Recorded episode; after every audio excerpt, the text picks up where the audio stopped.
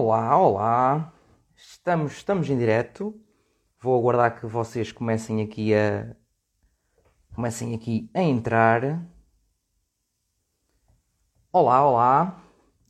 Como é que é, pessoal? Estamos aqui rijos para mais um podcast universitário. Desta vez não é um episódio normal. Isto vai ser apenas uma, uma conversa bastante interessante até com, uh, com, com o Cláudio. Eu já o vou chamar. Primeiro, quer que vocês comecem a entrar, comecem a, assim a, a acomodar nas vossas cadeirinhas, nos vossos sofás e que enviem para os vossos amigos para começarmos aqui uma conversa fixe, interessante, diferente. Não esqueçam, continuam a ser eu, portanto, jabardice não vai faltar na mesma. Um, queria perguntar se vocês estão a ouvir bem. Se este, este por acaso aqui não está tipo a funcionar, eh, bah, mal. Estão a ouvir bem? Som sim, som não? Sim. Remember aqueles tempos de uh, bicho, obviamente. Digam-me, som sim ou som não? um, mas então o que, é que vamos, o que é que vamos falar hoje? Vamos falar um bocadinho de estes dois paradigmas, estes dois universos, que é a universidade e a política. Vamos tentar estar aqui numa conversa muito fixe com, com o Cláudio para, para perceber um bocadinho de que, como é que tem sido a participação e como é que é a interação entre os jovens e os universitários para com a política, seja na participação nas votações, seja quais são as formas de os universitários ou os jovens se irem interiorizando no, no mundo da política e, hum, e vamos debater isso um bocadinho. Uh, antes de mais, tenho que vos agradecer, como sempre, não é? Que vocês continuam a apoiar o podcast. Ainda ontem houve mais um belo episódio do, do, podcast universitário. Ontem foi então sobre engenharia e gestão industrial. Foi muito fixe com o pessoal dos Seekers.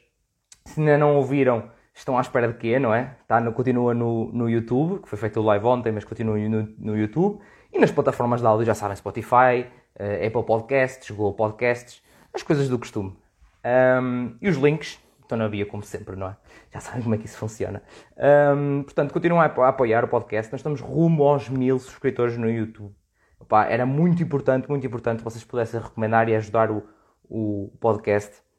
Eu estou aqui para ajudar vocês, mas também tenho os meus objetivos, obviamente. Para além de continuar a conseguir ajudar-vos, eu quero que, que possamos, um, possamos ajudar mais, o maior número de futuros universitários e o número de universitários e de pessoal do secundário que quer efetivamente ir para a universidade, a escolher bem, a saber como é a universidade, como é que é essa realidade, e acho que devemos então, uh, se puderem ajudar chegar a mais gente, só vos posso agradecer, como faço sempre e que tenho que continuar a fazê-lo, porque sem vocês desse lado, o que é que eu estava aqui a fazer sozinho, não é? Não estava aqui a fazer nada, falar para as paredes. Para quê? Falar para as paredes vale a pena. Um, então, uh, se quiserem, usem aqui o, o aviãozinho e enviem aos vossos amigos para virem aqui também este live, então, ouvir um bocadinho sobre esta, esta conversa que vamos ter. Um, claro que não posso deixar de falar uma coisa muito importante que é, neste live também vou estar bem hidratado, é? já sabem, tem aqui o, o amigo do, do Calor Wines, uh, nossos amigos que têm o cupom PODUNI10, já sabem como é que isso funciona, em que tem o primeiro link na, na, na, descri na descrição, na descrição, sim, no YouTube, mas também no primeiro link que está na bio um, e conseguem ter 10% de desconto, miminho meu para vocês um, e, e, pronto, e assim é, é, é, uma ajuda que eu vos consigo dar também vocês por ajudarem o, o podcast universitário. Um, vamos só ver entretanto, vamos lá ver aqui, ok, o Cláudio também já está aqui, eh, não se esqueçam, obviamente tem aqui em baixo as, uh, para fazerem perguntas, tem aqui este balãozinho aqui em baixo. Me conseguem fazer perguntas para podermos ir interagindo também, que não é só para estar aqui eu e o Cláudio a conversar, isso também podíamos estar aqui, como às vezes estamos, horas a conversar. Uh, mas pronto. Não se esqueçam então, hoje então, o que é que estamos aqui a falar? O que é que vamos aqui falar? Então, sobre a universidade e a política, ok? Tentar convergir estes dois mundos. Vamos então chamar aqui o Cláudio. Deixa-me ver onde é que está o Cláudio. O Cláudio, amigo da, do podcast Conversa. Vamos lá, vamos lá. Ora, aí está ele. Viva, Rafael, tudo bem? Então, estás rir? Estás-me a ouvir bem? Tudo, tudo tranquilo. Tudo tranquilíssimo. Então, e hidratação. Fala-me sobre essa hidratação durante este live. Olha, hidratação para esta, para esta live. Uh, enfim, estamos a falar de política, certo? Portanto, um vinho, um vinho não, um whisky escocês, portanto, dos mais antigos premiados, portanto, foi uma oferta dos meus connects da, da política e, portanto, acho que fazia todo o sentido brindar uh, desta forma. Muito bem, como não me teria deixado assim, modo bicho, não é? Agora eu entrava aqui e fazia assim, tipo, uh, fazer aquela sem modo bicho, punha-me para aqui a subir sozinho. Pá, confesso que eu, eu não ouvi nenhuma live do, do Bruno Nogueira. Como é que é possível? Como é que é Sendo possível, amigo. Meu Deus. Meu Deus, isso não se faz. Não se faz, Cláudio Fonseca. Não se faz. Sabes, que eu, sabes que eu não sou muito de modas, por assim dizer. Sabes que eu sou um tanto conservador nas coisas. Claro, há pessoal que pode ir por modas. Eu não fui por moda, eu fui, vi, gostei e permaneci. Foi isso que aconteceu. Sim, claro. Então, cada um, cada um faz aquilo que, que gosta. Claro, claro. É como na, na a praxe. Em relação à praxe, já falámos várias vezes em quase todos os lives. Lá está, falo. Falo comigo. falámos. Cláudio teve presente, para quem não sabe, teve presente quando é. falámos do curso, do curso de História, foi no qual se licenciou. Também falámos sobre, sobre esse tema. Lá está, nem toda a gente tem que gostar, nem toda a gente tem que aderir, nem toda a gente tem que querer experimentar sequer. Pá, a gente costuma dizer, o que costuma dizer e costuma aconselhar sempre, pá, não sou o botar aqui com cartazes, bom, pá, praxe, praxe, é que eu. Não, não é coisas. É tipo, o que querem, quem quer experimentar, opá, experimentem pelo menos. Pá, é, só, é só isso. É só isso. Sim, lá está, tal como eu disse, deixa-me só aqui clarificar para, para as pessoas não, não acharem que, enfim, sou, sou aqui um, um fura no meio disto tudo, uh, só para dizer que existem praxe e praxe, não é? Portanto, eu acho que cada um, um ehm, deve comportar de forma diferente na, na, nas praxes, é? Portanto, uh, existem praxes que são mais amigas, por, exemplo, por assim dizer, as minhas, no caso em letras, no curso de História em particular, eram abusivas, claramente abusivas, um, e portanto, por isso é que também houve um grande decréscimo um, nessa, nessa parte, nesse ano. Nesse ano, quando eu entrei, houve um grande decréscimo. Uh, surgiu depois também aquela, aquela época toda do MECO, portanto, da, da Universidade Lusófona, e portanto, foi todo esse, esse contexto que, que nós sabemos e que acompanhamos, porque isso foi super badalado. Claro. E agora eu tirava este t-shirt, mandava para a CMTV e amanhã, uh, podcast universitário, podcast conversa assim nas altas, no hype, uh. Estou a gozar, estou a gozar. Mas pronto, o que é que nos traz aqui hoje? Vamos falar do que interessa. O pessoal já está aqui, tipo, lá estão as... Não, pá, é isto, a nossa conversa é isto. Normalmente é jabardice, estamos para aqui a falar um bocadinho de sério às vezes, hum, nada de especial. Mas... Fala por ti. Olha, não, não fugentes os meus seguidores. nas nossas conversas, atenção, tu sabes falar mais sério que eu. Eu normalmente, por é que o pessoal, acho eu que uma das razões do pessoal até vê podcast universitário é do estar, está a estar à hum. vontade. Não, lá está, mundo universitário. Mas pronto, vamos ao que interessa. Hum, universidade versus política. Vamos começar por uh, querer saber a tua opinião de como é que tem sido a participação dos jovens um, em geral e de, até em específico da, da, faixa etária, digamos, mais se calhar universitária, nas votações que têm havido. Ou seja, houve as europeias em que houve aí, notou-se que houve algum push uh, para tentar que os jovens votassem, uh, mas também legislativas, como é que poderá ser agora as presidenciais. Fala um bocadinho sobre isso. Olha, isto, a forma, a forma de, de, estar na política por parte dos jovens é um pouco reflexo também daquilo que é a qualidade ou a falta de qualidade dos nossos, dos nossos políticos. Portanto, a dinâmica. Lá está. Eu, por acaso, ainda hoje estava a dar uma explicação a, um aluno, uh, e estamos a. Que a propósito, estamos a falar do Sermão de Santo António aos Peixes. E há uma frase que eu uso imenso, eu adoro uh, Padre António Vieira e adoro, obviamente, o Sermão de Santo António aos Peixes. E há uma frase que é introduzida que é muito, muito importante, que é ou é a terra que não, ou é o mar que não salga, ou é a terra que não seja salgar. E aqui na política é a mesma coisa ou é o político que não consegue tocar no eleitor, ou o eleitor que não se deixa uh, tocar pelo, uh, pelo mesmo uh, político, é? aquele que quer ser eleito. E esta dinâmica na política tem sido muito assim, ou seja, pessoas que não são capazes de, de ir para já, a grande geração de, de, de pessoas que querem, querem participar na política está a ser cada vez menor. Ou, quando entram para a política, um, entram sempre numa dinâmica de tacho. É? Portanto, vou entrar numa J para poder ter ali algum sucesso, para poder ter ali alguma coisa com que me entreter durante algum tempo. Infelizmente, esta é a dinâmica. Infelizmente, há muitos jovens que vão para as Jotas nesse sentido.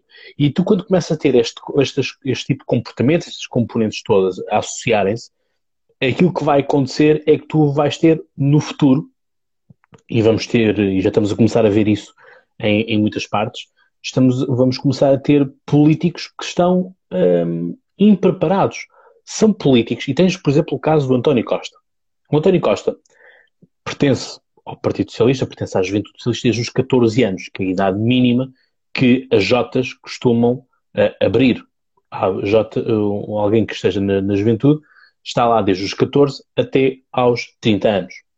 35 algumas. A uh, JST chegou durante algum tempo a ser 35, depois passou para 30, se não, se não estou equivocado uh, nas coisas. E portanto, tens isto.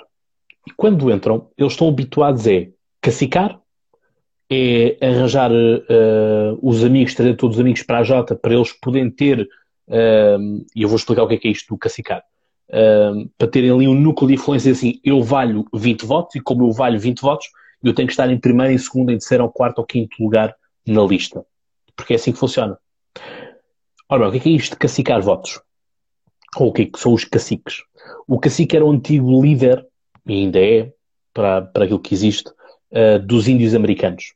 Portanto, era o cacique, o chefe da tribo, era o cacique. E, portanto, um, alguém que quer cacicar votos é nada mais do que isto. É, é, um cacique, tem o seu sindicato de voto, que é outro, que é outro, argumento, outro, outro conceito que é usado em, pelos politiqueiros e em ciência política também, que é o sindicato de voto.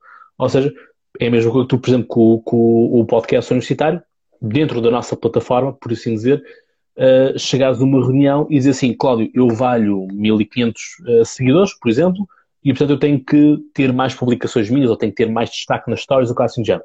E eu chego aqui com o podcast conversa e digo, ok, eu também tenho 1500, mas eu sou o fundador disto.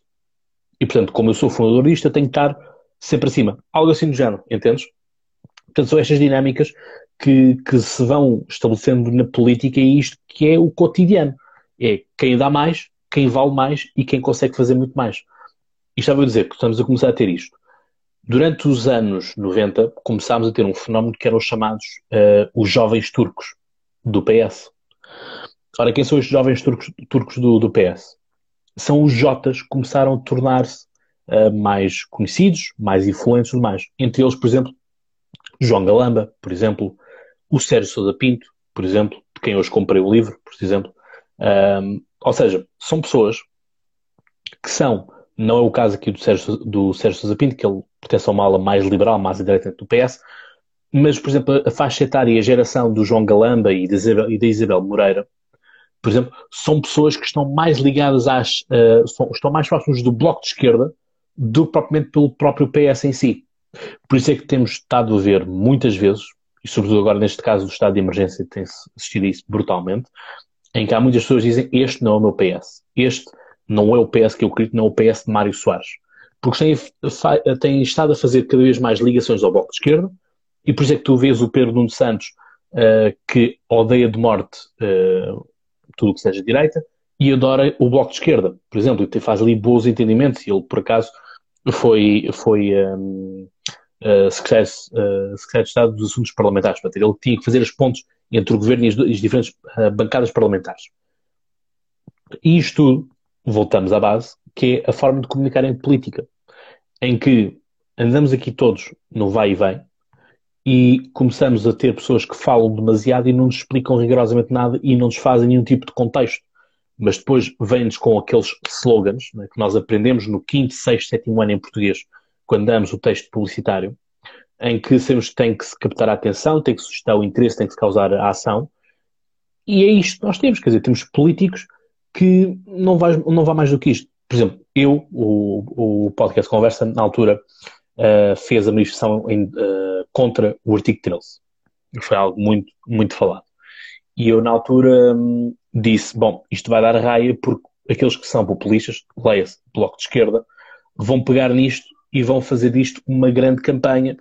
E eu estava, estava a dizer isso na, na altura com, com um grupo de amigos em que eu disse, pá, a mim não, não, me, uh, não me admira nada que daqui a um tempo é uh, aquilo que vamos ter vai ser uh, a Marisa Matias, porque estávamos em vésperas de, de eleições também da, das europeias, era no ano seguinte, portanto isto foi no final de 2018. Uh, não me vai chocar nada ver a Marisa Matias com um megafone e com a hashtag Save Your Internet, porque era a nossa hashtag. Acredita, uh, Rafael, que no dia seguinte surge um cartaz do Bloco Esquerda exatamente assim. E portanto é isto. Uh, o marketing político é, é, uma coisa fantástica, é das coisas mais lindas que existe por aí. Uh, Vou-te ser sincero. Uh, e, e, é isto que eu gosto, é isto que eu gosto de estar aqui a pensar e gosto de analisar, ver as entrelinhas, perceber de onde é que as pessoas vêm, para onde é que querem ir, qual é o seu background, e isso faz diferença quando eu estou a fazer projeções das eleições, dizer quem é que ganha, quem é que vai perder, uh, ajuda-me a conseguir perceber e a acertar nessas eleições.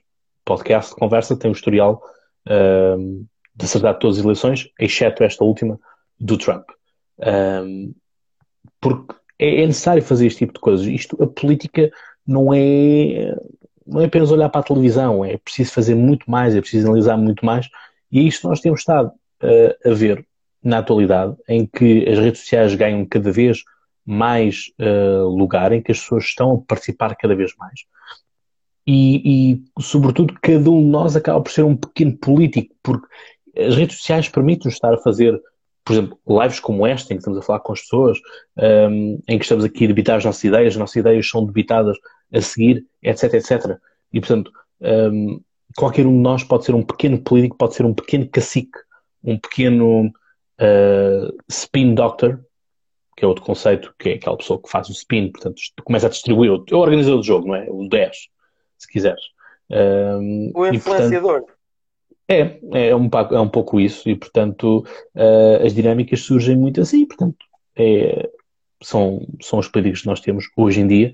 Entanto, isto são políticos que sabem como é que hão de chegar ao poder, mas depois não sabem como é que se hão de comportar no poder. Portanto, tens o, o caso, continuo a dar aqui o caso do, do João Galamba, nós somos amigos pessoais, eu sou amigo do, do João Galamba um, e, e pá, é uma pessoa simpática, tudo tranquilo.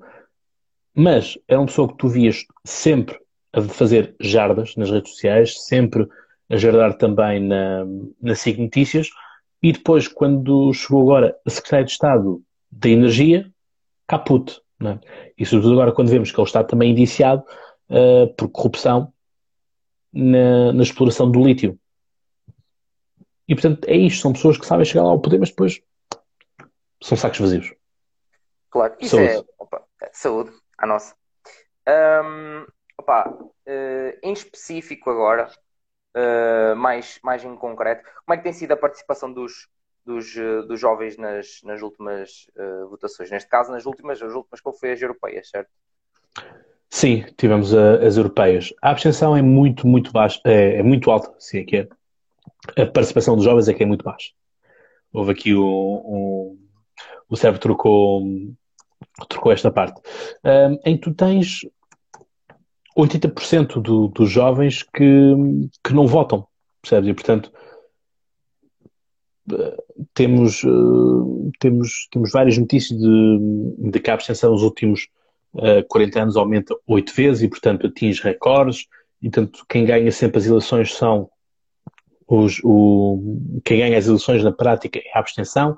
Tu tiveste o último Parlamento uh, em 2015 eleito com pouco mais de 30 e tal por cento de pessoas a votar. Portanto, isto é, é, é sintomático das coisas. Estas últimas eleições, em 2019, eh, conseguimos baixar as coisas para 51,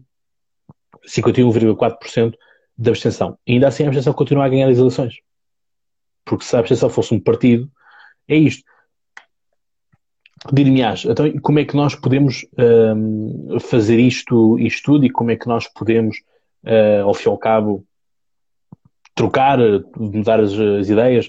Há muitas pessoas que vêm com a ideia fácil, uma ideia batida que uh, para, mim não, para mim não chega, que é a ideia de pôr o, o voto obrigatório tu tens o voto obrigatório na, eh, na Bélgica, no Luxemburgo, no Brasil, por exemplo.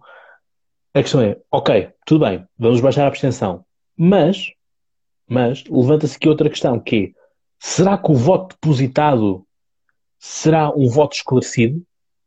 Pois, o problema é esse. Eu acho que o problema é de esclarecimento e das pessoas verem que efetivamente têm um papel e que o, o voto delas faz a diferença, mas também não é aquele pensamento do tipo, ah, eu vou lá votar para quê? Vão lá sempre os mesmos. Ou a cena é que muita gente depois acaba por pensar nisso e não vão lá. E se calhar essa, todas essas pessoas, se tivessem ido votar, tinham mudado a situação. Acho que devem-se um, informar, também é por isso também que eu, que eu quero puxar também um bocadinho, é, é pá, não digam só ai, que não vai fazer diferença, ai, eu sei lá, opá, é o teu país, é tipo, daqui nos próximos quatro anos, imaginem que agora eram legislativas, ou fosse o que fosse, pá, nos próximos quatro anos, foi a população que votou para aquela pessoa ir lá nos próximos quatro anos poder a tua vida melhorar ou piorar, em vários Sim. níveis. Portanto, uh, se querem, tenham um papel ativo. Acho que é isso que, mais do que, se calhar os jovens que têm até, acho que é uma, há uma nova geração que pode ajudar também a melhorar as coisas. Uh, toda uma nova geração, não é só tipo uh, geração Z ou costumam chamar, uh, os millennials. Uh, sim, os baby boomers, tudo mais, sim, sim. Todas as gerações, calhar mais, uh, mais, mais novas, digamos assim, podem ajudar, porque a mentalidade também se nota que é diferente.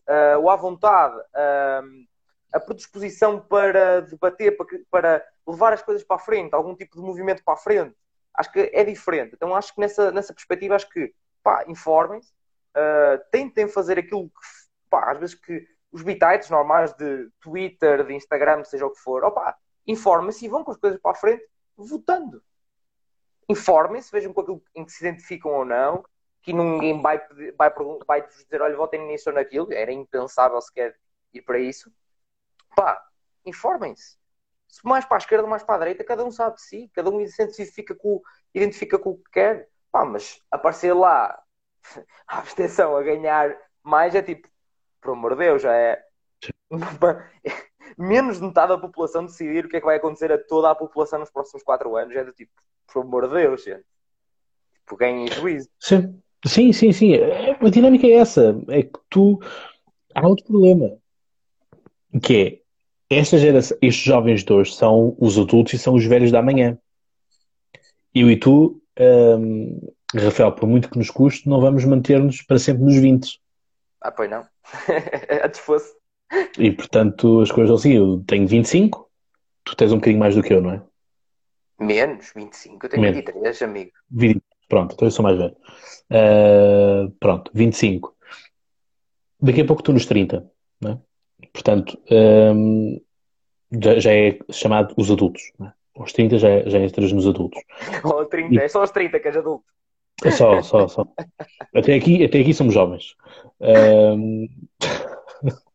e portanto eh, as coisas são, assim. Portanto, um, aquilo que eu costumo dizer é os velhos de 74, né, que lutaram para que nós hoje, e aqui os chamo velhos com todo o respeito, é só no sentido da sua faixa etária, um, que eram jovens em 74 e hoje já estão velhos.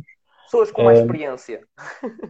Sim, portanto, acaba por ser, eh, acaba por ser eh, assim que, que as coisas circulam vai, vai ter tudo impacto. Esses, esses que votam sempre já uh, vão desaparecer, vão morrer, vão, vão enfraquecer. Tu tens isso, vês isso, por exemplo, claramente no eleitorado do PCP, por exemplo, que é um eleitorado muito velho. Um, e, portanto, estão a perder cada vez mais por desnorteio ideológico, no sentido de estão ainda ligados à cassete quando já estamos noutra fase. Eh, Literalmente uh, à cassete. Literalmente à cassete. É isso, é isso. É que tu, por exemplo, este último discurso um, que, que, se teve, este último congresso que se teve do PCP, eu estive atento àquilo, e quer dizer, o barco está a ir ao fundo porque mantens com as mesmas ideias, e a resposta que dão é mantém as mesmas ideias e vamos ser ainda mais ortodoxos. E tu dizes, o barco está a afundar, está a afundar porque estás a fazer isto, e tu ainda vais intensificar mais isso, então vais afundar mais rápido. Ou seja, não houve aqui a ideia. Eu, por exemplo, com os amigos meus, enfim, letras sempre foi um, um polo de pessoal do Partido Comunista e do, do Bloco de Esquerda, uh, e eu ganhei as eleições a todos, a eles e ao pessoal da praxe. Uh, e eu dizia que o pessoal do Bloco de Esquerda não é nada mais, nada menos do que o pessoal que é comunista, mas que foi à escola. No sentido do quê? No sentido do quê? Porque o PCP é sempre os trabalhadores. E nós temos que muitos trabalhadores, esse pessoal uh, dos, que hoje têm 70 anos, 60 e tal anos, são pessoas que fizeram quarta classe, no máximo. Não é?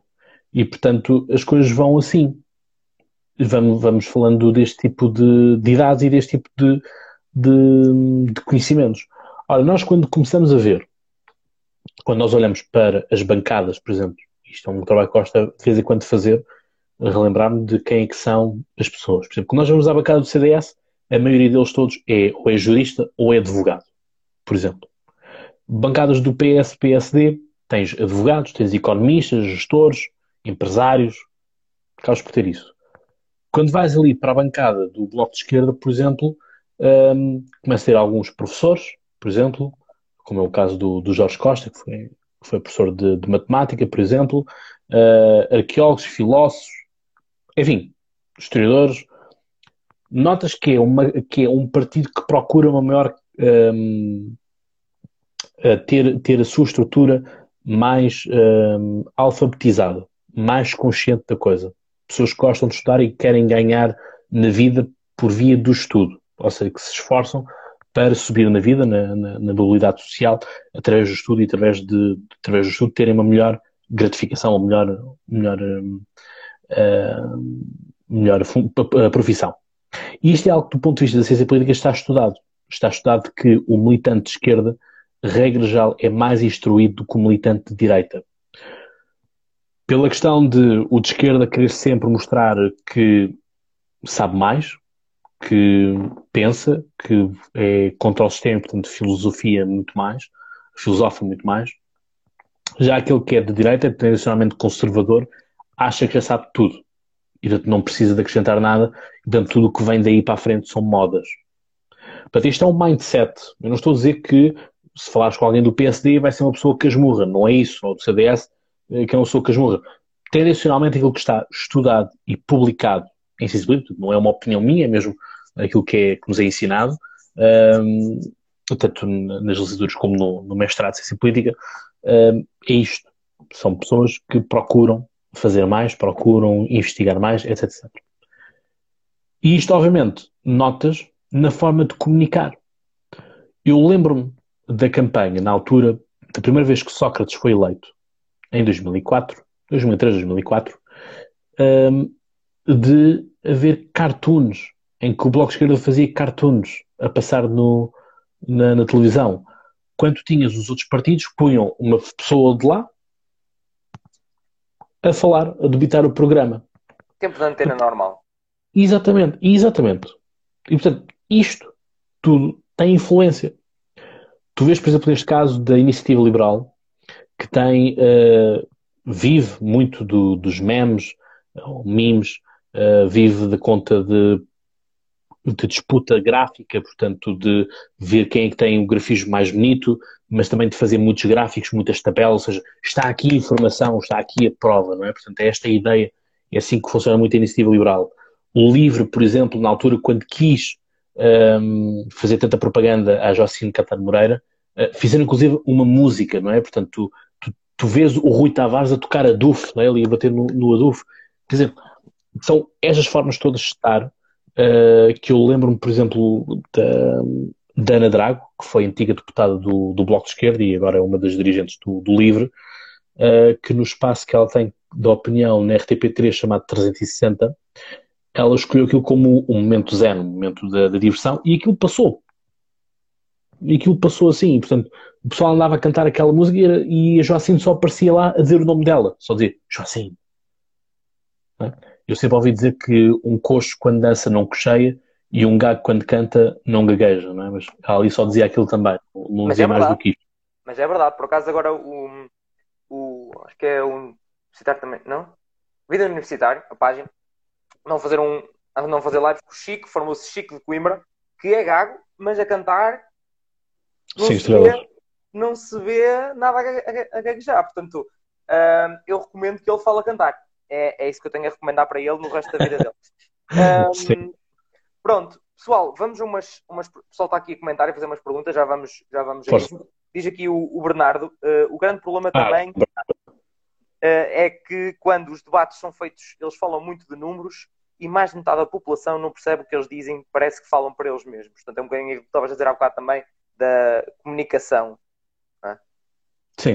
Olha, deixa-me só dar aqui dois cumprimentos. Uh, dois. Dois não. Mais.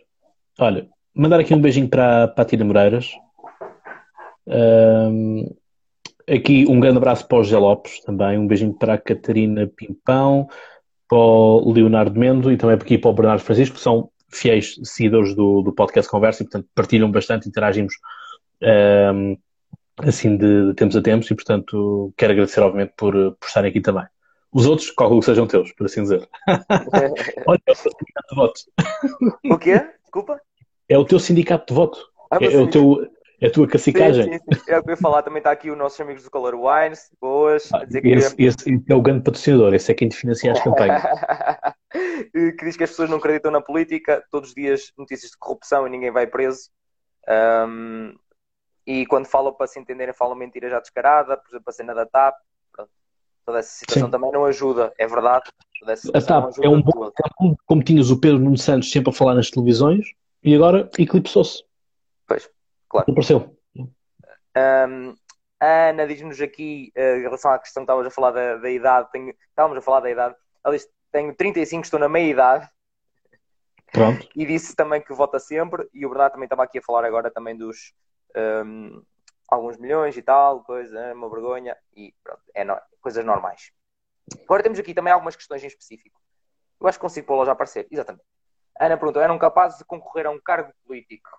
O Cláudio, claramente. Claramente. O Cláudio, daqui a uns anos, vocês estão a vê-lo tipo, no Parlamento em alguma posição. Isso é garantido. Garantido, minha gente. Obrigado. Estou a dizer, estou a dizer, estou a dizer alguma mentira? Bah, não sei, não, não posso, não posso. Neste momento não tenho nada. Está bem, mentira de que. Já tive convite. Mentira de que tu não querias. Ah, obviamente queria. Sou. Pronto, não há, não há dúvida. Isso não me. Não, não, não vale a pena mentir. eu sinceramente acho que não. Eu sinceramente acho que não. Um, opa, eu gosto de estar atento, gosto de. Eu acho que podia ir para o Ministério da Educação. Eu? Sim. Para quê? Para eu a parte vi... da comunicação? Não, não, seja mesmo ministro. ou, ou, ou ser secretário de Estado uh, do Ensino Superior. Olha, isso era engraçado. Com a bagagem toda que estás a ter aqui no podcast, acho e que é legítimo. Só, e por acaso, não só, de algumas coisas que eu também já tive envolvido antes com, com instituições e sempre resolvi bem as situações. Mas, opa, mas acho que não. Acho que eu gosto de argumentar, gosto de estar atento a tudo um pouco, sinceramente, enquanto okay. está a parte política. Não ah? convidar Rafael para governo. Está a tomar nota. Ai, o quê? uh, não, mas não, não sei, depende, lá está. Há muitas posições também a, a, a aparecer, não é? Como tu dizes, uh, secretário de Estado, ou disto ou daquilo, ou fazer disto ou daquilo. Um, opa, havia questões em que, podia, em que podia contribuir, parte da comunicação ou do marketing, quem sabe que isso algum, algum dia há de se renovar. Não sei se é tão cedo, mas algum dia há de se renovar. Algum dia de perceber porque pá, aqui, por redes sociais, também convém dizer qualquer coisa, não só populismos, como alguns fazem, uh, uhum. mas uh, coisas a sério. Temos também mais perguntas. Temos. O uh, que é que temos aqui mais? Uh, ah, olha, aproveitar aqui o, o, qual cargo político gostariam de ocupar? Cláudio. Eu já estava a falar sobre isso, já estava a falar disso, uh, e agora podes dizer tu. Opa, isto, agora sendo aqui, sendo aqui muito sincero, acho que a política deve ser feita não a gosto, mas sim por aquilo que nós achamos que seríamos uma mais-valia. Ou seja, para mim eu sempre defendi, por exemplo, a ideia de que um presidente de junta é uma pessoa super importante na comunidade e o pessoal não percebe muitas vezes isso. Que é, é a primeira pessoa que tu deves um, pedir socorro, por assim dizer, quando tens um problema. Agora, sendo a competência dele ou não, já é outra coisa. Mas, mas, cabe sempre ao Presidente da Junta informar e comunicar com o Presidente da Câmara. Portanto, eu acho que os municípios deviam ter mais poder, uh, porque esta coisa depois uh, é muito muito na, na, na componente de um, só se fazer é culpa é do governo central, a culpa é do governo central, é Lisboa, Lisboa, Lisboa, e portanto está ali um buraco na rua aos anos, mas a culpa é sempre de Lisboa, nunca é culpa do Presidente da Câmara que, em vez de gastar dinheiro em guarda-chuvas ou outdoors para autopromoção, devia tapar aquele buraco, por assim dizer, não é? Portanto, há muito esta, estas componentes. Portanto, se eu algum dia tiver que ocupar algum cargo uh, e que eu apresente candidatura para tal e que eu demonstre desejo de lá ir, terá que ser sempre com um propósito e eu estar pleno consciente de que aquilo que me candidato serei um bom contributo e, obviamente, a melhor pessoa para lá chegar. Não fujas à questão. Mas é tentaste, é isso. Mas, tentaste, mas eu não sou daqueles entrevistadores que deixe, deixe passar. Não. Ai, tal. Não, Tás, lá está. Vendo, mas vendo que hum, essa questão de tu saberes aquilo, para aquilo que podes adicionar ou não, contribuir ou, ou não, qual era o cargo? Falaste um bocadinho, era, então era Presidente da Junta? Era isso? Não, então Presidente da República, se é para escolher. Ah. se é para escolher, escolhes grande. Um, isso então é a longo prazo, não é? Porque tens idade mínima. Daqui a 10 anos? Acho que considera a longo prazo ou não? Médio. Médio? Ok. 10 anos. Médio bem passado. E até lá, é tipo time de rush? Não, não fazes mais nada ou vais a um reality show e apareces para Presidente da República? Antes disso, tem que ir a um congresso partidário, ter a sorte de as televisões estarem a filmar aquele momento em direto e dar um abraço ao secretário-geral do partido. Ah, ok. Foi assim, foi assim que o time de Rãs, uh, o Rãs, a sua, a sua fama, foi à conta disso. As câmaras estavam ligadas naquele momento, porque iam fazer transmissão uh, do Partido Socialista, Congresso do Partido Socialista, e portanto, aquilo que, que, surge é o Rãs a dar um abraço ao, ao António Guterres. E isso foi um momento insólito, é? E tiveste, antes disso, tiveste daqueles momentos que nós apanhamos hoje em dia no, no, sempre dos congressos e isso vai para, o, vai para os YouTubes, é? daquele pessoal um, vai, circula muito, circula muito por aí, que é bloopers é? e que ganham dimensão. Portanto, a partir daí, o Tim Rans é o calceteiro que é presidente da junta, um, vai, para, vai para, o, para o reality show, uh, faz, faz músicas, não é? Agora escreve, e... escreve livros e tudo, portanto, é tudo. Escreve livros e tudo. Ora, onde é, que, onde é que esse vinho está? O que é que tu foste falar? Oh, pronto. O que é que eu fui falar, não é? O que é que tu foste falar? Eu tenho aqui o livro onde. Ah, aqui está! Sim, temos, na, estamos na presença do Marcos Mendes de Arroios. Corroios. Corroios. Ah. Arroz em Lisboa, pá. Ah. Arroz é na margem sul. É na margem sul, é ao contrário. Ah, no bom sítio. Pronto, este é o livro do Ai, Tinderans que eu recebi primeiro que o Presidente da República. O Tinderans ofereceu-me isto quando, quando veio ao meu podcast, na altura, na altura de, das eleições uh, leg, uh, legislativas, exatamente, em que, em que gravámos e, enfim, está uma, vou dizer, uma conversa bem disposta. Portanto, quem, basta apenas escrever ou no Spotify ou no YouTube ou Apple Podcast, uh, Tinderans Podcast Conversa e vão, vão lá parar. É a única que eu tenho neste momento com ele. Ele também está programado para vir agora para as presenciais para o meu podcast. Amanhã, de resto, vou gravar com o Bruno Fialho. Por exemplo, já tenho aqui as perguntas dos ouvintes também para lhe colocar amanhã. Um, e, portanto, Sim, é, para quem estiver, é... para quem, para quem estiver uh, interessado, lá está, para ter essa consciência, para estar informado, o Cláudio está a fazer agora uh, entrevistas aos vários candidatos à presidência da República, incluindo um que já abandonou, que tinha uma consulta às 5, como costuma dizer, como dizia aquele belo senhor, dizia aquele belo senhor, ah, descansa em paz esse belo senhor, um, que, mas o que ele está a fazer então é entrevistas aos vários candidatos e aí também conseguem perceber um bocadinho o que é que eles estão a propor Uh, ainda vamos ver o que é que o Marcelo vai fazer, não é? Agora já despachou a questão do pronto, está de emergência está até para o ano. Pronto, agora vou-me sentar ali no sofá, tomar um charuto e pensar: ó pá, vou-me candidatar, não vou voltar a candidatar. Hum, era um grande fazer. plot twist. Oh, que é proibido, mas posso fazer.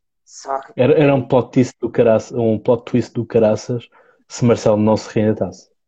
Era. Mas atenção, que ele, quando era comentador, ele disse e defendeu que um, quem viesse seguir ao Cavaco Silva que não se devia recandidatar. Ora, ele veio seguir ao Cavaco Silva, logo não se pode requeitar. Uh, eu acho que já não é a primeira pode, coisa que ele. Mas que pode ele... É, pois, já acho que já não foi a única coisa que ele disse enquanto comentador e que já fez enquanto Presidente da República. Mas isso é toda uma outra questão. Sim, sim.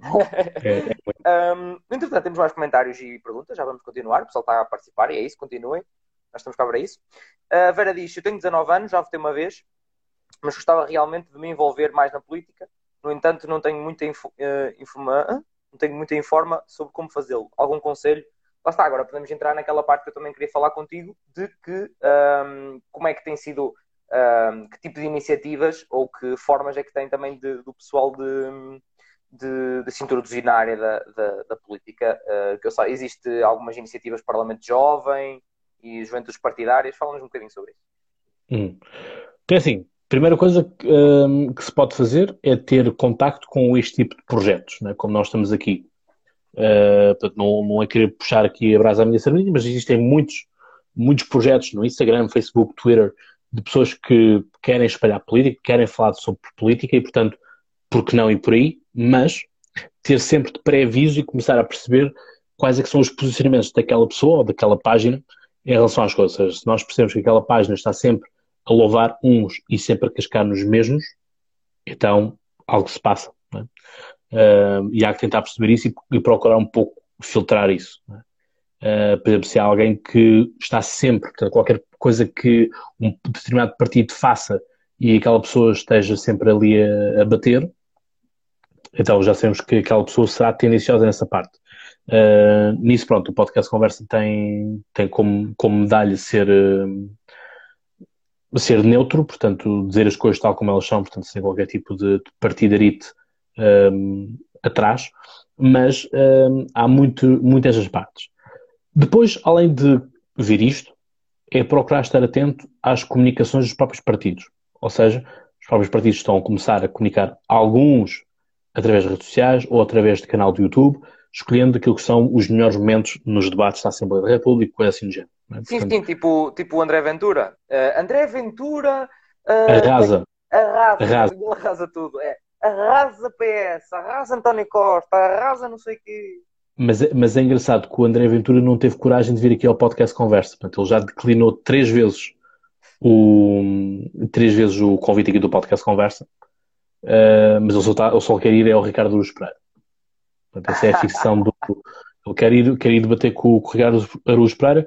Enfim, eu não sei o que o Ricardo Araújo Pereira tem para discutir política, porque ele não tem nada para discutir política. O Ricardo Araújo Pereira é, uma, é um tipo de pessoa que eu não consigo perceber uh, como é que atinge como é que atinge as dimensões de popularidade que tem, uh, porque quando vemos um programa dele, como é o caso do Governo de Sombra, é, um, é aquele tipo de pessoa que eu digo, este é a pessoa que nos entra em casa, oferecemos-lhe a marreta, ele parte a casa toda e fecha a porta. O quê? E, e, esse tipo de coisas eu não gosto, ou seja, eu quando estou num programa de política, quando quero perceber alguma coisa, eu gosto daquele tipo de pessoa que diz isto está errado, não é assim que se faz, mas é assim que se faz. Esta é a forma uh, de estar.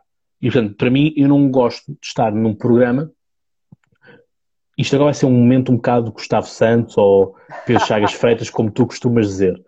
Mas eu acho que nós devemos usar a influência que temos, ou a voz que temos, para coisas boas e não apenas para andarmos aqui a cascar e a destruir o que quer que seja, porque conflitos já está o mundo cheio. Não é? um... Mas eu não considero o Ricardo Pereira um gajo conflituoso nessa medida. Não, é apenas um, um, grande militante do PCP. De resto. Ah, mas isso é outra questão. De Agora, resto, ele gosta, ele gosta, ele gosta uh, quando falas da parte de rasgar, uh, eu, eu, compreendo uma parte do que estás a dizer, porque ele acaba por rasgar em várias frentes com a parte humorística dele. Okay? Mas também é um bocado o papel dele. E ele sempre disse que não era da área da política e muitas vezes já tinham feito convite e ele não queria ir por aí. Então, Põe então... a comentar que era. Não, não, mas ele a comentar porque já se viu que é uma coisa que até ele uh, lhe interessa, ok? Que lhe interessa, é uma área que possivelmente lhe interessa, mas não é algo no qual ele se metia uh, a nível oficial, a nível partidário, digamos assim. Não digo que isso nunca aconteça, não sou o Ricardo Pereira, não vou falar por ele de certeza, mas um, ah, vê-se que é uma área que também ele gosta, mas gosta também, lá está, em termos humorísticos, é uma das boas áreas para cascar, porque humorísticos e também para podcast, não é? Porque dá conteúdo todos os dias. Sim, mas repara, ele tem dois espaços televisivos. Tem o Governo Sombra e tem, tem o Isto. Não tem. Tem um, vá. Tem de ter, entre aspas, de ser praticamente dele, tem um, que é o. Isto é gozado com quem trabalha, aquela série. Mas ele está no Governo Sombra, portanto, ele é um das pessoas do Governo Sombra e, portanto, Sim, o Governo Sombra, quando, quando publicita o Governo Sombra, publicita sempre primeiro o Ricardo Luz Pereira. Por alguma Mas razão será. Ah, mas isso é, tem a ver com marketing, obviamente, por causa da pessoa que ele. Que ele, que ele- Mas, mas Rafael, aquilo, o, o ponto que, que está aí dado isto, falei com isso com os amigos, e, e houve até, inclusive, um, um artigo de opinião que mencionava isso, que é o Ricardo Luz Pereira das sextas-feiras não é o mesmo Ricardo Luz Pereira dos domingos. Nem pode Ou ser. Mas, mas tem a ver com incoerência naquilo que é dito numa vez e o que é que é dito na outra. Entendes? Ah, mas, mas espera, de. mas não, Não, podes não confundir podes. as coisas. Não podes Então, confundir mas, as coisas. tá bem, mas, ó, Rafael, ele que escolha uma das partes. Não é querer barbatar-se às duas. Não, não é isso. Acho que, acho que não está em causa, não é isso, Cláudio. Eh, De um lado, ele está, parece-me, parece-me pelo menos, no Governo de Sombra, está numa parte em que ele realmente dá a opinião dele, também mete um bocado a parte humorística ali, porque é a maneira dele ser, parece-me. Mas, Sim, mas ali será o mais político.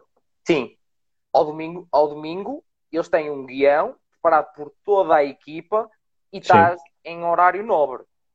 Sim, É e as perguntas dos convidados são sempre dadas duas semanas antes do convidado ir ao programa. Sim, sim, eu também já tinha percebido. Bastava, bastava ver pelas, pelas entrevistas. Não era preciso saber disso informação lá nenhum. Sim, mas, mas há pessoas que, que, não, que ainda não se, ainda se chocam quando eu digo isto. Não, mas é claro que é, claro que é. Dessa gente, é normal, é normal, coisa que eu não concordo, atenção, de ser assim tão pronto, como se eles tivessem medo que alguém lhes fosse bater ali ou coisa do género, mas é, é algo mais normal em entrevistas mais para o ramo político, neste caso. Ah, quando é assim em horário nobre, normalmente, e eles então ficam assim porque humoristas podem do nada dar-lhes ali a volta e uma coisa que eles não querem ouvir ou falar e pode dar o torto. Mas acho que isso aí não é uma, se calhar, uma crítica a fazer, neste caso, ao Carlos Pereira, mas uma crítica a fazer, possivelmente, à, à, neste caso, à, à SIC. À direção. Ah, sim, porque ele não manda na SIC. Portanto, contrataram-no para fazer uma coisa. Ah, mas eu compreendo o que, o- o que estás a dizer, mas eu não concordo na parte em que ele devia ser a mesma pessoa à sexta e ao domingo, porque não pode ser. Nunca Não, mas podia ser, mas ser do ponto de vista de manter a sua coerência daquilo que defende. Ah, mas ele não está a defender nada à sexta-feira, Cláudio. Ele à sexta-feira não está a defender nada.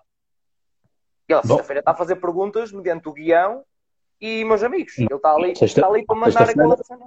Não, sexta-feira é Ah, o. eh, ao contrário, sim. Sim. Ao contrário. Mas eh, tu tens essa parte, sim, mas tu tens essa parte das entrevistas, mas tens outra parte em que ele está ali a querer fazer uma cópia do John Stewart e, e afins. De querer comentar a política e ali com, com, com piada pelo meio. Aí no Governo de Sombra. Não, no, isto é, é, isto é, brinca, isto é gozar com quem trabalha. Não, mas uma coisa é ele aproveitar e na conversa, tipo, Sim, mas eu, mas estou a dizer, aquilo termina sempre com, com a entrevista, não é? Estou a dizer, antes da entrevista tens aqueles blocos todos das notícias que ele vai trazendo. Ah, sim, mas lá está. Isso é um modelo que já é feito há muito tempo e que, claro, obviamente, muitos, não só ali, já muito anteriormente, se baseavam na, na- nos americanos, porque vê-se que aquilo resulta, não é, Uhum. não é nenhuma, Mas, ciência. mas vamos, vamos recentrar isto Sim, naquilo sim, que sim, ele sim, sim. Era coisa é tudo. Ahm, pronto, estava a dizer então, alguns programas, procurar ver alguns programas e percebemos quais é que são eh, essas componentes. Livros, obviamente. Tem boa Podes, cor, continu- podes continuar. tem boa cor. É encorpado? É bom, sabes o que é isso? É tipo que é aquele bom. vinho, aquele, aquele, ahm, é o vinho em que podemos ir para a parte enológica ou podemos para a parte simplista e para toda a gente que nos está a ver. É bom. É, é, Sim, mas tens aqueles que são, são sangue de boi, por exemplo. Não é? Assim não, é muito, não, não é muito, não é muito encorpado. Não é Ok. assim, muito. Lá está, por isso é que acho que Atenção, um vinho, um vinho, para ser bom, não tem que ser encorpado, apenas curiosidade. Sim, sim, sim, sim. E, e cada um tem o seu gosto também. Ah, mas de qualquer das formas, opá, ah, eu acho que foi bem feito, lá está, para ser caloiro. consequence. Acho que está bem feito nessa perspectiva também, Uhum. mas é como, como já disse também nos meus, nos meus episódios, pá, já foi aprovado por, eh, digamos, que a gente costuma chamar dos experts de família, que é os avós, os pais, que agora trouxe este tintinho não sei de onde, que eu vi uma boa promoção e tal. Já foi aprovados por esses especialistas de família.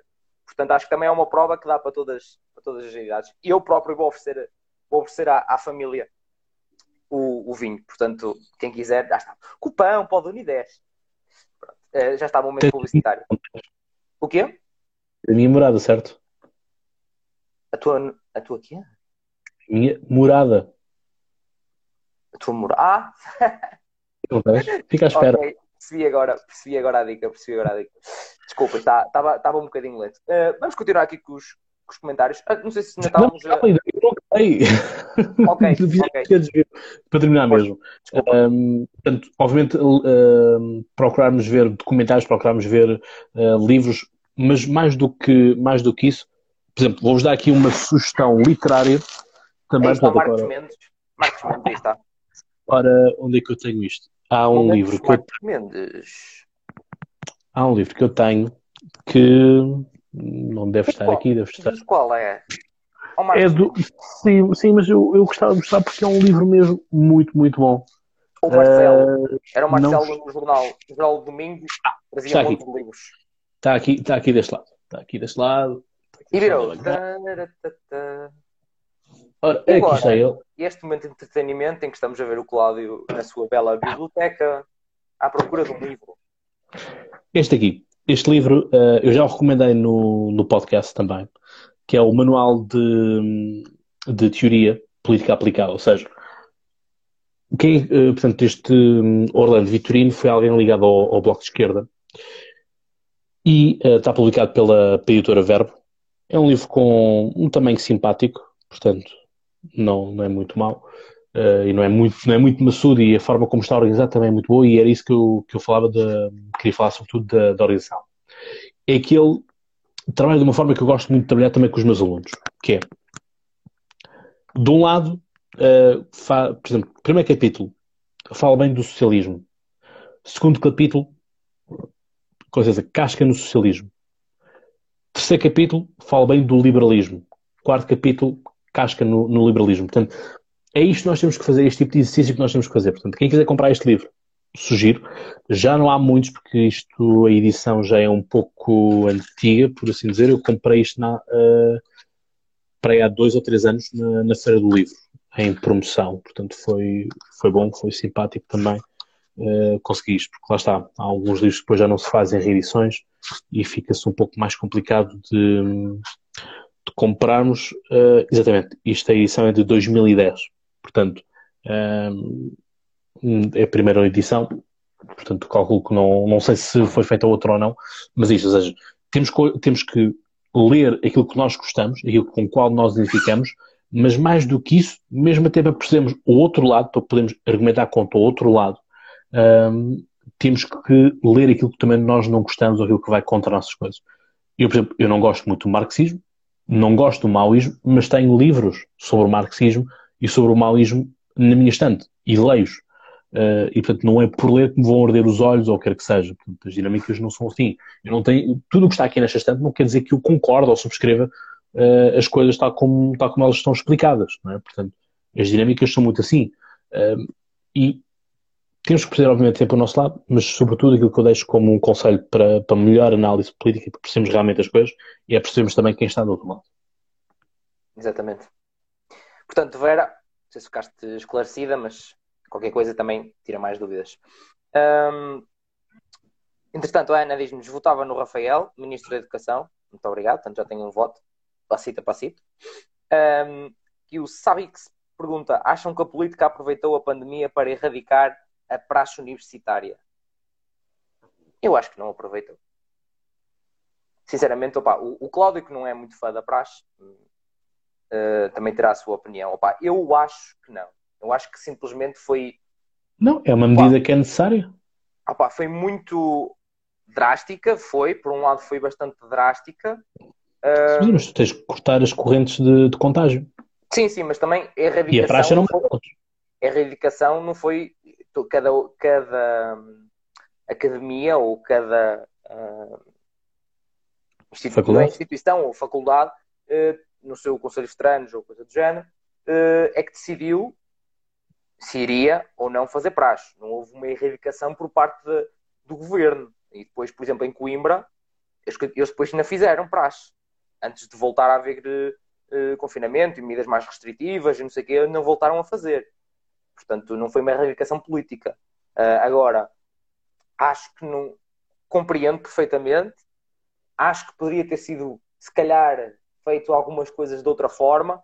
Ou seja, uh, há coisas presenciais ou coisas ou atividades que podiam ser barradas de todo, mas acho que devia ter sido mantida. Não sei se as universidades fizeram isso ou não, sei que algumas fizeram, outras não, que era tentar um, não esquecer os calores, principalmente.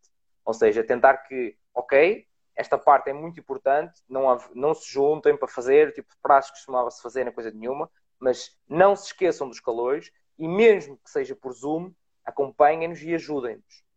Acho que é uma das partes muito importantes, porque há universidades em que tem imensos núcleos, associações estudantes, todo tipo de movimentos uh, júniores e assim, que estão lá à porta e a dizer estou aqui e vou-te ajudar caloiro no início.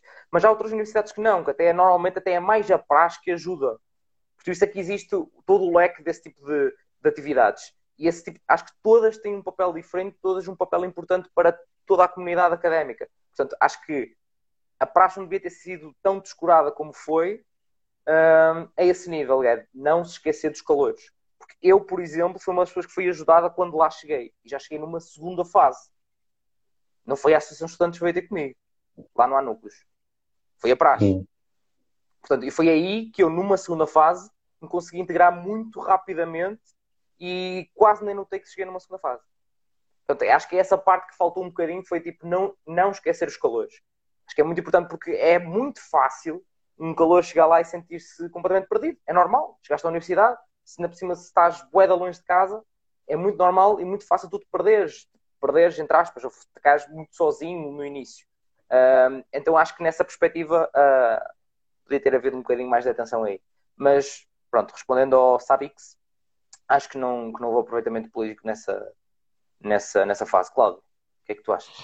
Não, também acho que não. Simplesmente as praxes não foram proibidas, simplesmente foi proibida a atividade física da mesma, no sentido de os ajuntamentos, nós sabemos, nós vemos sempre as marchas, por assim dizer, não é? vemos aquele bando de, de corvos, de morcegos, uh, a andarem pela, pelas ruas, é? Portanto, nós sabemos que a praxe, por ela querer ser assim inclusiva e ser esse movimento assim de união dos estudantes, uma praxe com duas pessoas não faz sentido de existir, ou não se consegue conceber o conceito de praxe havendo apenas duas pessoas.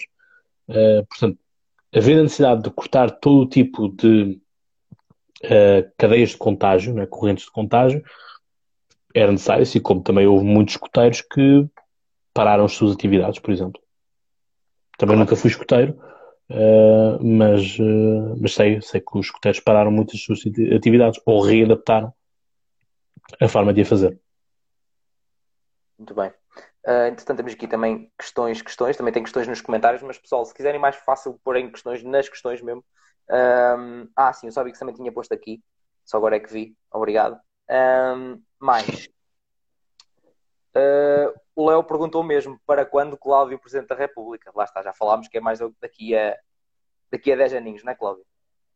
Vamos ver, vamos ver. uh, assim, há mais tempo também temos o Noventana não acham que a educação está um bocado esquecida pelos governantes? Cláudio, acho que é para ti. Esta é mais para ti. Primeiro, pelo menos. Mais esquecida em, em que sentido? É, é, que isto é daquelas coisas que dá para muita coisa e dá para nada. Ou seja, que há falta de investimento no setor da educação? Há. Que temos uh, professores cada vez mais velhos e temos falta também de pessoas mais novas a querem ser professores? Temos. Isso acaba por também não ser culpa do governo, no sentido do governo não pode obrigar a que os alunos queiram ser professores, não é? Da mesma forma que não pode obrigar alguém a ser polícia, ou ser advogado, ou ser médico, ou quer que seja. Portanto, isso aí acaba por ser uma escolha nossa pessoal, portanto, é o nosso que estilo de vida que nós queremos ter daqui para a frente, não é? Que tipo de coisa é que nós queremos fazer uh, como, como nossa profissão, como nosso hobby, o que quer que seja, ou com quem é que nós queremos estar ou não estar. Uh, portanto, nesse sentido, o governo não pode fazer grande coisa. Agora, onde, onde pode fazer é tornar a carreira dos professores uma carreira mais atrativa, no sentido de melhor salário, uh, melhores condições na carreira, no, na progressão da carreira. Se bem que eu vou ser muito sincero que tu recebes mais por ser mais velho e não recebes mais por uh, desempenho. E portanto a mim sempre me fez com muita confusão o porquê que os professores têm medo de ser avaliados.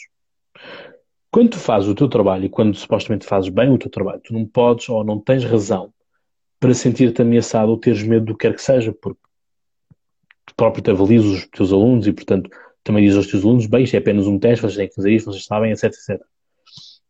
Portanto, não percebo estas componentes. E acho que sim, que os professores devem ser, devem ser avaliados. Sim, acho que qualquer pessoa em qualquer profissão devia ter.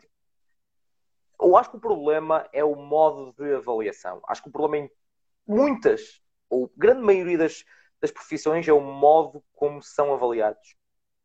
Um, sim, ou, é, ou os, os avaliam-te a ti, não é?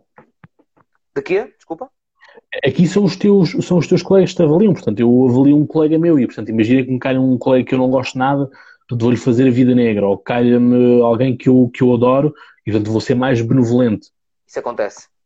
Isto são os critérios depois, que são claro, muito complicados. Acho que, é um bocado, acho que é um bocado mais por aí. Do conhecimento que eu tenho também de algumas, algumas pessoas que trabalham nesse ramo, é um bocado uhum. mais por aí. Não ser o facto de serem efetivamente avaliados, mas como são os critérios, esse tipo de coisas. Sim, sim, sim. Mas, noutra perspectiva, uh, a pergunta da Ana, relembrando, é: não acham que a educação está um bocado esquecida pelos governantes? Eu acho que, no, no geral, as coisas têm vindo a melhorar um bocadinho, em alguns modos. Uh, incluindo, por exemplo, já houve redução das propinas, algo que eu fiquei bastante surpreendido que tenha acontecido. Uhum. Uh, isto aplicado aos, ao, ao ensino superior. Portanto, já foi, um, já foi, já foi uma, uma melhoria. Uh, a Ana diz-nos acho que os professores deviam ser avaliados também. E são, eles já são. Acho que o problema é eles, e as coisas que eles mais reivindicam é o facto de como é que são. E, e algumas vezes o modo como isso não influencia em nada a progressão na carreira, porque é um dos grandes problemas que existe na, na profissão de, de professores. Uh, não sei se tem mais alguma coisa a acrescentar a isto, Cláudio. Não, quer dizer, é, é muito isso. Portanto, também estar aqui a gastar tempo com, com uma pescadinha errada na boca não, não vale a pena. Pronto, mais, mais questões. Temos a pergunta do Pedro. Acham que a política deve estar aliada ao associativismo académico ou muito pelo contrário? Cláudio. Eu acho que deve estar desligado. Pela questão de uh, não, não deixar acontecer aquilo que acontece em letras ou acontece noutras faculdades em que hum, tens ali associações, tens núcleos, tens grupos que são claramente controlados pelos partidos ou pelas juventudes partidárias nesse caso e que depois, se tiveste um bom desempenho, um, vais para, para lugares dentro do partido ou do governo. E isso tens muitas vezes com o caso da Faculdade de Direito. Por exemplo, quem é presidente, na, presidente da Associação de Estudantes na Faculdade de Direito da Universidade de Lisboa, um, não raras vezes é logo presente da junta de, do Lumiar, por exemplo, do Campo Grande, um, ou vai trabalhar para algum ministério, por exemplo.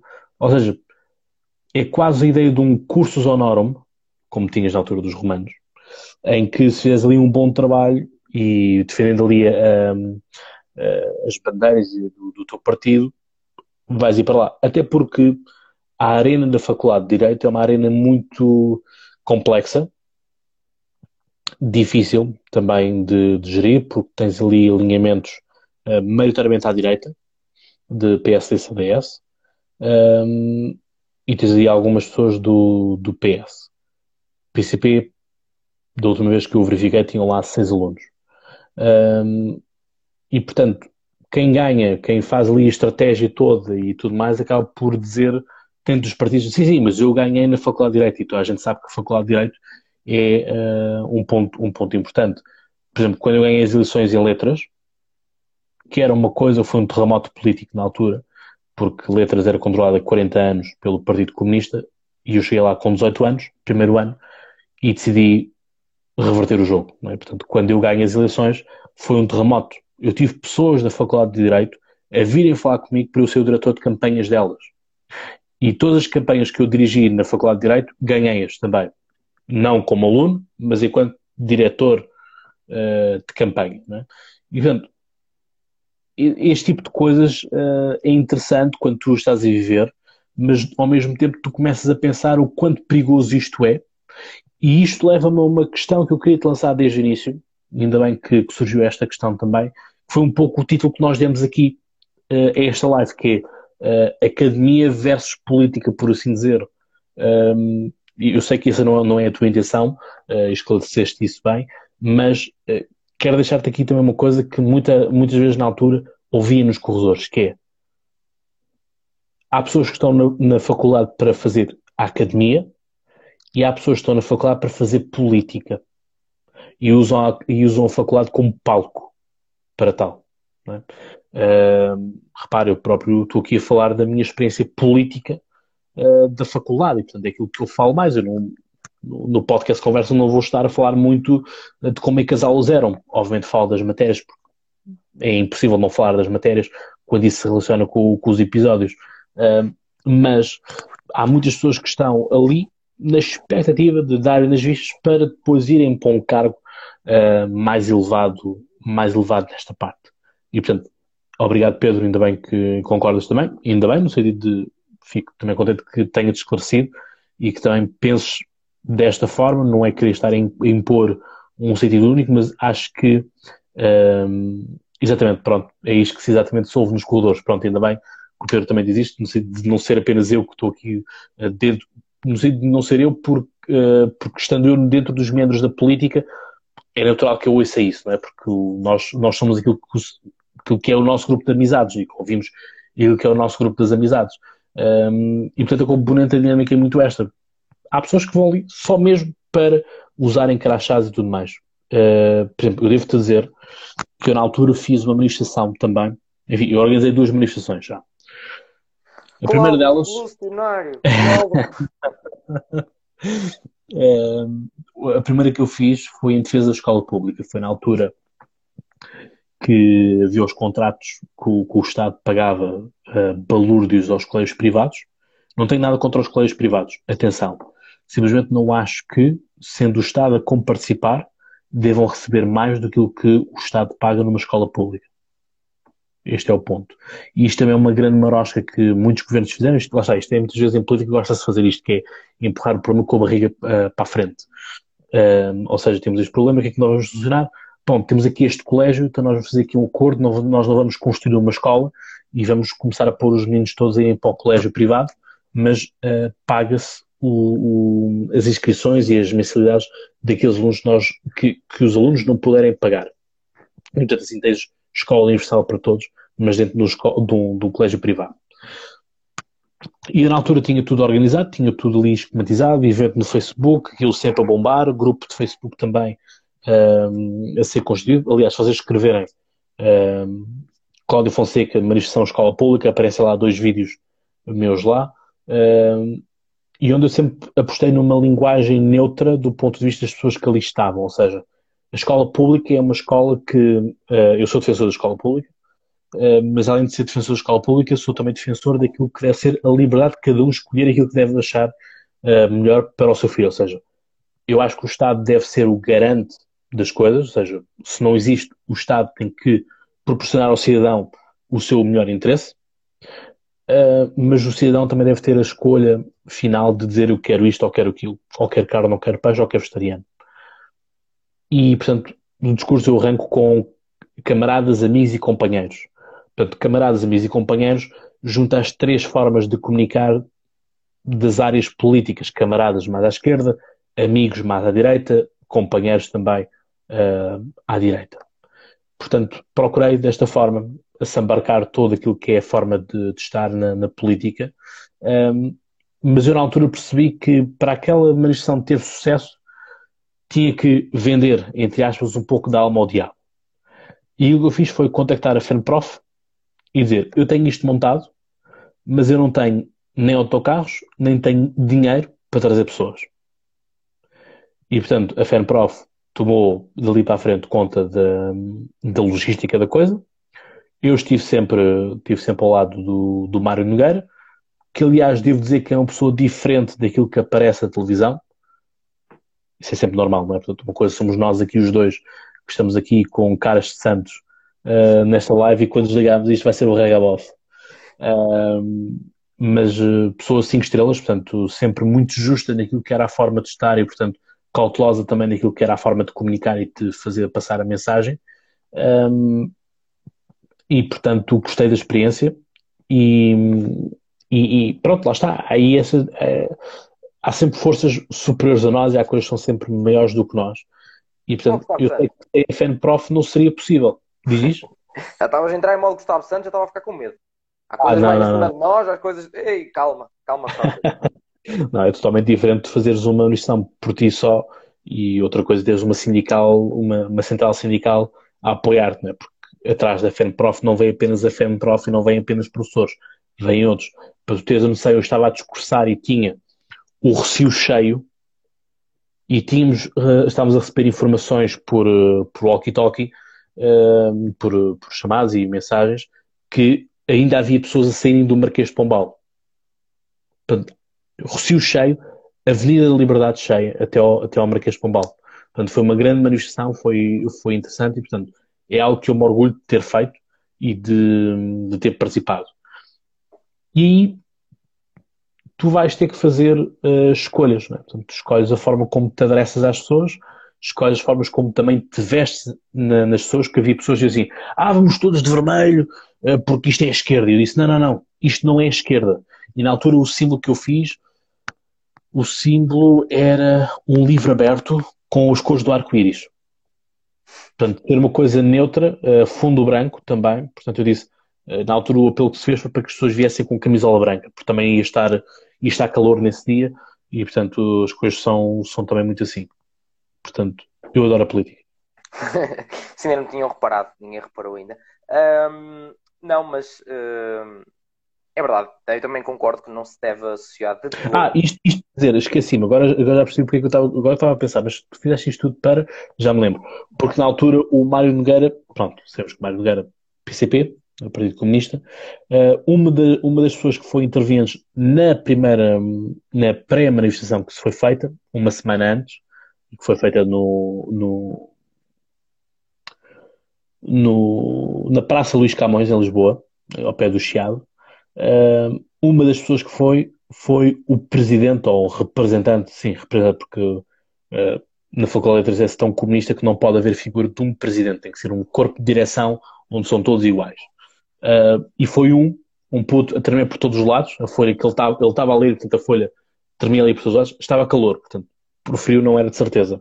Uh, e ele dizia, bom, estamos aqui em nome da Associação de Estudantes da Faculdade de Letras, e eu, como é que alguém pode ir para uma manifestação uh, falar em nome uh, dessa mesma dessa associação? Porque eu saiba, não houve uma RGA, não houve uma reunião geral de alunos para decretar se a Associação de Estudantes iria ser a favor ou contra esta manifestação. E portanto, por isso é que eu estava a dizer, e este é que é o tópico, que é uh, vida académica é uma coisa, vida política é outra podem coexistir, podem e devem, mas não devem fazer com que uma seja dependente da outra. Yeah. É exatamente isso, até porque lá está. Pois há modo tuga. Da faculdade. Okay. Mas eu, porque eu próprio fiz muita política dentro da faculdade. Uh, os conselhos pedagógicos eram, to, eram todos decididos entre mim e os professores num café. Portanto, dinâmicas muito simples, dinâmica de, de, de, de, capacidade de influência e também de capacidade. Repara, isto não é normal para um puto de 18 anos conseguir receber o consenso dos professores. É preciso tu conquistares um lugar muito especial e eles começarem a perceber que tu realmente uh, não és apenas mais um, não és alguém que estás ali com ideias estúpidas construir um estádio dentro da faculdade, como havia alguns programas, por exemplo. Uh, estás ali para fazer realmente política educativa e isto tens que fazer, é, é política, é a forma que tens de fazer, tens de negociar, tens de negociar uh, formas de alterar os regimentos de avaliação, formas de alterar os estatutos dos alunos. Tudo isso é política, tudo isso é o teu cotidiano, é a tua forma de estar na vida. E, portanto, um, há que sempre levar as coisas com seriedade. E, portanto, nunca trazer ali agendas partidárias para dentro das coisas. Exato. Concordo. Não preciso dizer mais nada, acho eu. Só. Concordo. Não, mais questões. Mais questões. Temos aqui o Guilherme. Ventura ou Marcelo, quem merece a vitória nas presidenciais, com base em honestidade e trabalho?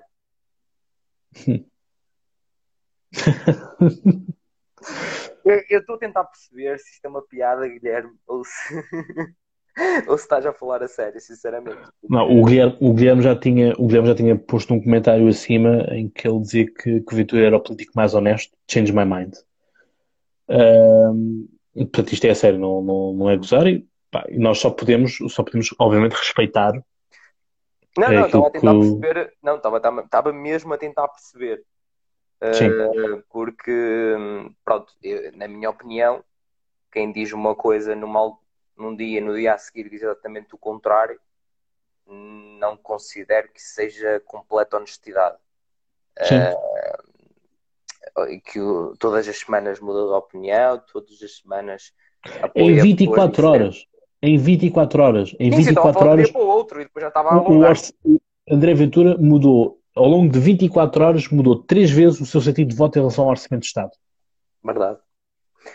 E diz muita coisa. Em relação à honestidade, alguém que vem com o discurso de que só vai se dedicar a ser deputado, etc, etc, e ainda não largou o, o outro trabalho, mantém, portanto também não é honesto.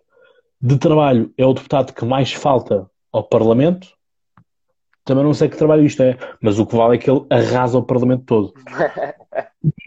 o dia que eu tiver coragem de vir aqui ao podcast Conversa, eu vou ser sincero. A primeira pergunta que eu vou fazer é perguntar uh, se o Parlamento ainda está de pé. Não, é que a verdade é que, eh, e mesmo assim, ele só saiu da CMTP porque foi mandado embora. Sim. Não foi, não foi ele que se Sim, sim. Exato, exato, exato. Portanto, na nossa opinião, Guilherme, respeitamos se tens uma, uma opinião diferente, uh, com base em honestidade e trabalho, nas opções que tu colocaste, Marcelo. Mas, Sim, tipo, eh, apesar de Marcelo também não ser grande opção, para mim. Cada um tem a sua opinião, lá está. Mas, mas, mas tens de escolher entre um e o outro? É, foi por isso. Foi só, só mesmo por isso também que eu estou, uh, neste caso... Se, se, houvesse, se, houvesse, se houvesse uma segunda volta e tivesse estes dois, enfim, em política também se escolhe o mal menor. Ora, está, do mal ou menos, que diz o Tuga. Um, mais que pergunta, mais perguntas. Temos aqui o Léo também dizer: o projeto da Academia Política ainda é uma realidade? Será um bom guia informativo para os jovens? Isso é uma faca para mim. Obrigado, Leonardo. Um, sim, ainda é uma realidade. Aliás, estou a acabar de fazer aqui umas coisas para começar a gravar e, portanto, vou começar a gravar de empreitada os episódios para a Academia Política e, portanto, ficará disponível para vocês. Aliás, a bem dizer, a Academia Política está-se a concretizar no sentido de existiram as eleições uh, presidenciais americanas e eu coloquei-vos um guia de como é que funcionava o, o, as eleições americanas e o, e o, Rafael papou disso uh, às colheres. Uh, fiz vários episódios com vários convidados para percebermos também como é que isto funcionava. Houve também uma live que durou até às quatro da manhã a acompanhar em direto e explicarmos, eu e o professor Tiago. Isso eu consegui Tiago ficar até às duas. Eu consegui ficar Exato. até às duas nesse dia, meu Deus. E eu fiquei até às quatro. E mesmo assim gostou às oito da manhã e trabalhar. Eu, eu fiz direto nesse dia, nem fui à cama, não, porque tinha que começar a trabalhar às seis, uh, tinha que começar a trabalhar às oito, portanto tinha que acordar às seis, portanto estar a dormir duas horas para depois não, não fechar o ciclo de sono e um, um ciclo de sono são três horas. E exatamente, aí está o Rafael Fernandes a grande live que foi. Verdade, uh, verdade. Foi uma grande... Aliás, houve duas, é isso que eu estava a dizer. Houve a primeira que foi na noite eleitoral e depois houve outra no rescaldo também feita com o professor Tiago. Uh, o professor Tiago fantástico, eh, muito, muito prestativo e, portanto, alguém com quem eu também já tive a oportunidade de partilhar palco numa conferência em Coimbra, onde fomos falar sobre o Brexit. Um, foi muito interessante. Uh, portanto, houve isso. Agora, com as eleições presidenciais, estou a fazer com os candidatos, mas além de fazer com os candidatos, estou também a colocar, se vocês estarem a reparar, esta semana saiu cada dia uma publicação com os poderes do Presidente da República. Algo que vai continuar na próxima semana, portanto, vou estar sempre a dizer quais são os poderes, o que é que o Presidente da República pode fazer e vocês assim também aprenderem uh, sobre isso. Portanto, a Academia Política está a existir, ela está a concretizar-se. Simplesmente a questão é: quando eu lanço um episódio que foge um pouco da temática, vocês começam a perguntar: ah, mas estávamos com a cabeça nisto e agora vai para isto. Bem, é, é necessário decidir um pouco, não é? Um, e portanto, eu prefiro, eu também sou muito a opinião de é uma coisa que está a acontecer, falo sobre isto, portanto, é acabar isto, portanto, isto também é 24 de, de, de janeiro acaba, porque vão ser as eleições, um, e portanto acaba por aí. Portanto, aí há muito tempo para a Academia Política. Um, portanto, a Academia Política, sim, obviamente é uma realidade, está a concretizar-se, está a ser feita e eu bem diria que o próprio podcast acaba por ser uma academia política, porque mesmo quando eu falo de um episódio qualquer, eu explico sempre o caminho até lá chegar.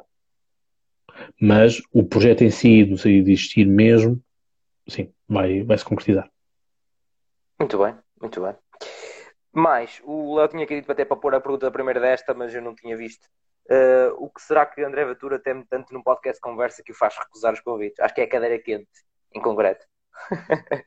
Acho que sim, acho que é a cadeira quente. Um, enfim, a cadeira é quente para, para quem não estiver preparado, não é? porque já tive ministros, já tive deputados, fiz perguntas difíceis, fiz perguntas controversas e responderam na mesma. Agora que o, o episódio com o PAN. Responderam. Algumas não responderam, como a do PAN. Essa não respondeu. Sim, mas pronto, mas, mas sim, mas pronto, mas aí eh, o que eu estava a dizer é o, o PAN, pronto, acaba por ser um, um case study, não é? E acaba por ser também uma forma de é quase um cartão de visita ou um cartão de reconhecimento que, que é feito em relação ao podcast. Né? Então a gente se recorda daquela entrevista hum, que a candidata do PAN que não, que não sabia o programa eleitoral. Portanto, para quem seja teu seguidor do, do, do podcast universitário, sim, sou eu. Fui eu que tramei a rapariga do PAN. Sim, mas se forem ler notícias, já há um ou outro que fala sobre isso, mas outros foi problemas dentro do partido e não sei o quê e tal. Aquilo acho que foi tipo mais um. Foi tipo, já tinham visto que ela era. Bah, Sim. Não sabia o que é que andava a fazer. Mais um, um prego para, para o caixão. E depois foram ver, tipo, aí, cima isto está a dar hype, meu caralho, pá, põe-te a andar, anda, show, show drogado, como diz o outro. um, deixa-me só, dizer, mas deixa só dizer uma coisa, que uh, esse episódio uh, foi, foi, esse episódio é, enfim, é recambulesco de início ao fim. Começa com o PAN a propor-me a ir ao Porto gravar com a cabeça lista do Porto, quando eu sou do Seixal, portanto, margem sul, uh, distrito, distrito de Setúbal, e portanto propõe-me ir ao Porto, e eu começo a perguntar, então, mas estes gajos são tão ambientalistas e querem que eu me vá deslocar? Enfim, o, o comboio, o comboio poluiu mesmo eu ir lá ou não ir, não é? portanto, as coisas são assim, não é? Uh, mas pronto, ainda assim, a deslocação. Uh, e portanto, foi isso. Eu disse, lamento, mas eu sou de Seixal, ou me dão o de Lisboa, ou me dão o de Setúbal.